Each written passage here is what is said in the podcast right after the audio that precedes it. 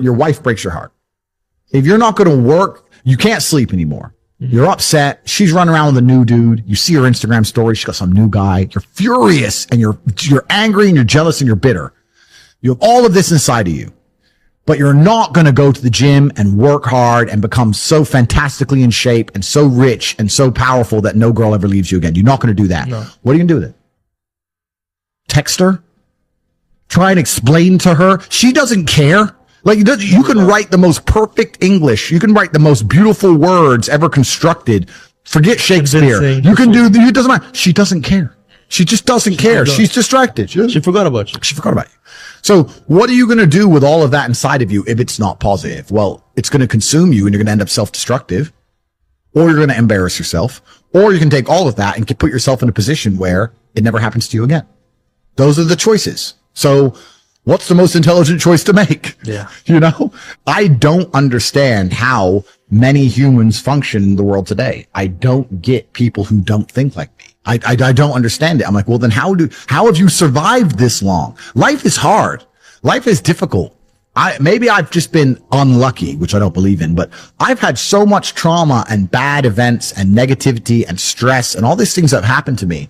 And I've used all of it to be monumentally s- successful. People are functioning. If you're not thinking like me and you're going through life with any other mindset, you've been extremely fortunate that God smiled on you and allowed you to sit around most of the time doing jack shit. And you have yet to be punished for that. Yeah. I, I could never have lived that life. If I was a bit lazy or a bit, you know, or I was a bit of a snake or if I lied to people, I'd be dead by now. Yeah. Like, so a lot of these people are just absolutely and utterly blessed by God that they managed to go through life with such a non-competitive mindset and they're still breathing. Like, I, and I don't get, I, I don't understand how people can think any other way. I've spoken to dudes and like, yeah, you know, I had a bad couple months. Why? Oh, my girl left me. You've wasted months. You've wasted months. Oh, Like you had, you had the, think of how much God loves you to have given you the, the grace and given you the opportunity to waste months of human time over some chick. Like talk about blessed head to toe. If I waste months, empires are going to collapse. I'm going to end up in a cell or dead if I waste months. I have things to do every single day. day. I can't waste a second. Like these people are just absolutely in, infinitely blessed and their mindset is a product of that because they're, they're spoiled children.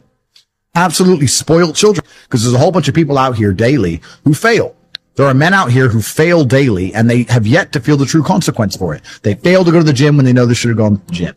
They fail because they forgot their keys and it took them 10 minutes to find them. They fail because they replied to a question they got sent on WhatsApp the wrong way. They fail because they didn't smile when they were supposed to. They didn't say please and thank you to that person who helped them. They fail because they didn't say hi to that girl who's looking at them out the corner of their eye. They just fail perpetually. They go through life missing every opportunity and just failing, failing, failing. And somehow we've built a society which is so soft and God is so giving and so graceful that they still have a place to eat and uh, uh, somewhere to sleep, and they're still surviving.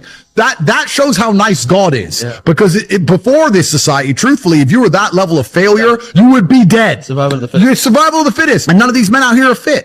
Their mindset isn't fit. Their reality isn't fit. They're absolutely they're failures. They're, they're failures, Yeah. and they're just failing every single day. And they go, oh, but you know what? Tomorrow I'll go to the gym. Yeah. You've been failing your whole life. That's all you've done is fail. And then you sit and wonder why people like me absolutely and utterly outcompete you. It is so easy to become a top tier male in the world today because the competition is so ridiculously low. There are 2% killers like me and everybody else amateur, head to toe amateur. They can't even pay attention to anything. They can't try anything. They're amateurs. And it's, it's, it's really mind blowing to me because I've tried with all of my computational power imagine having a mindset different to mine. And I just can't see a reality worth having. I can't see a reality worth living. I can't see how you're going to build a life worth experiencing if you have any other mindsets. I've never seen somebody massively succeed and they didn't believe in themselves ever. I've never seen somebody who just allows life to happen to them and become blown off course by some sadness, end up doing massively monumental and important things. I've never seen it. It's never happened. It does, and it's never going to happen because it's competitor. It's like crypto. It's player versus player. Right. I can sit here right now at power. I can sit here right now and recall events that will prevent me from sleeping for two to three days. That gives me a superpower that other men do not have. They, uh, want to go to sleep. They're tired. I, I can stop being tired for, for days at a time. I can just have a thought. I can remember. I can sit, close my eyes and use the power of my brain to vividly remember events and I will not sleep for days. And when people come to me and say, Oh, this happened. I'm really sad or my heart broke or this bad thing happened to me. I say, good, good. That's Thank the Lord that he's given you this endless source of motivation. You're wasting it. That's your problem, but it's been given to you. Nitrous oxide has been given to you. You just have to use it in the correct way. So I'm the luckiest man in the world because uh, all the bad things that happened to me have given me all the building blocks to become the most fantastic man on the face of the planet. grief. No one escapes it. Not the rich, not the poor, not the famous, not the infamous. Grief is a natural response to loss. Often the pain of loss can feel overwhelming. You may have all kinds of unexpected emotions. You can be angry. You can have disbelief. You can have guilt. There isn't a person listening to me who hasn't encountered grief. You've lost somebody. You've been through some things. Maybe it was the loss of an opportunity. Maybe it was the slow disintegration of a relationship that was once a source of love and now it is a source of pain. No tear ducts will go unused in this life. The moment the doctor slapped your bottom, you came out of your mama crying. There is no way around it. There is no injection for grief. No medication for grief. It doesn't matter how intellectual you might be, how wealthy, or even how spiritual you may be. Grief without discrimination comes to everybody. Don't let these people deceive you that they are so spiritual they don't know what it is to have grief. They are liars. Every last one of them are absolute liars. While grief is common to all of us, prolonged grief can be physically and emotionally debilitating.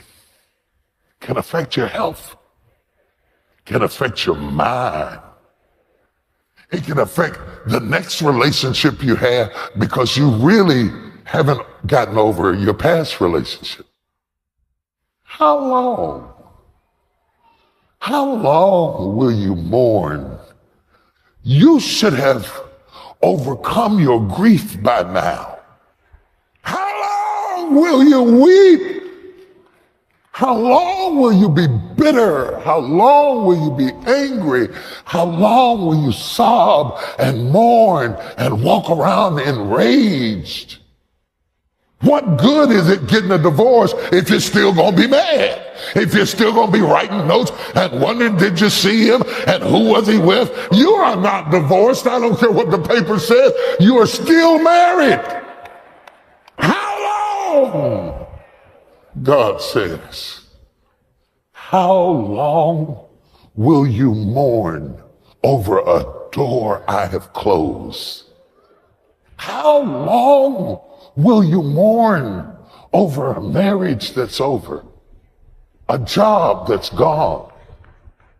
A girlfriend that left? A boyfriend that left? How long?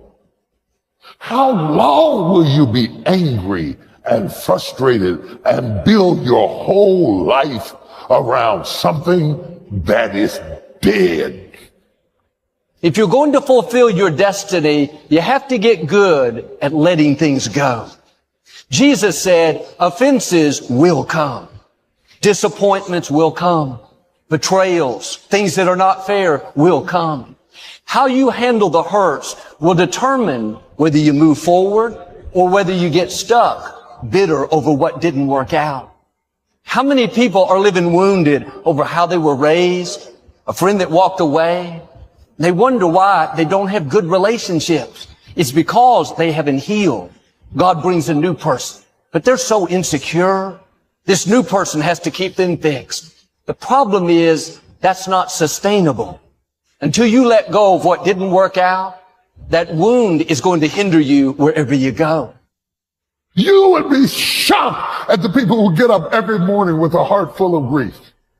And it comes out in their speech and it comes out in that snappy way they confront you. And you think they're mean. They're not really mean. They're still grieving. How long? How long does it take to get over a person?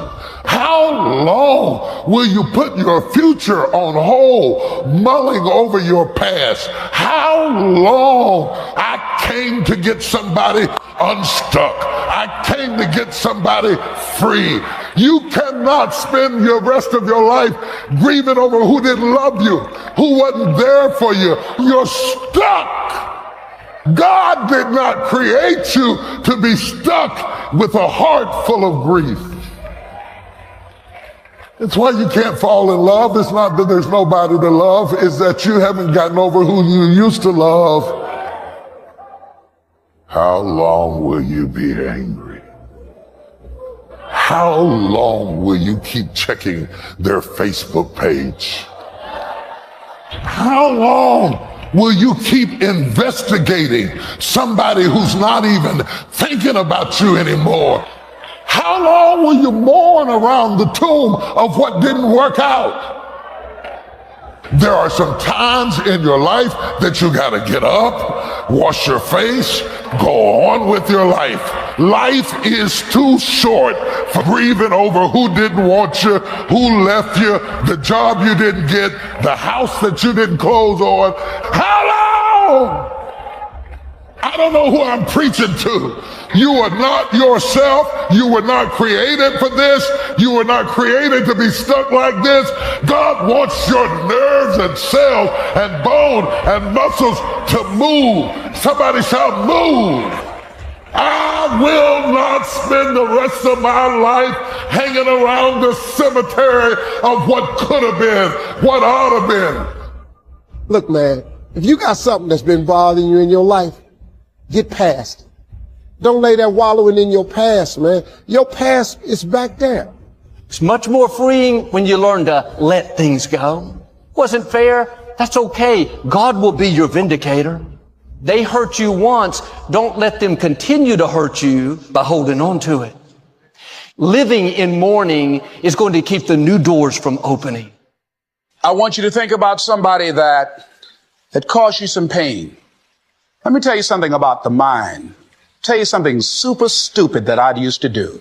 Do you know for years I hated my mother and my father, whoever they were, because they gave me away? And guess what? I didn't have any faces for the hatred because I never saw either one of them.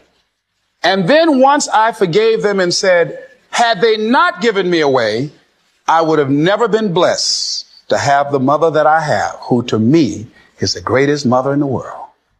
You can't change the past, but you can reinterpret how you see it. Give an interpretation that empowers you. I let that luggage go. Think about somebody that you've hurt, somebody that you've disappointed, or someone that has hurt you.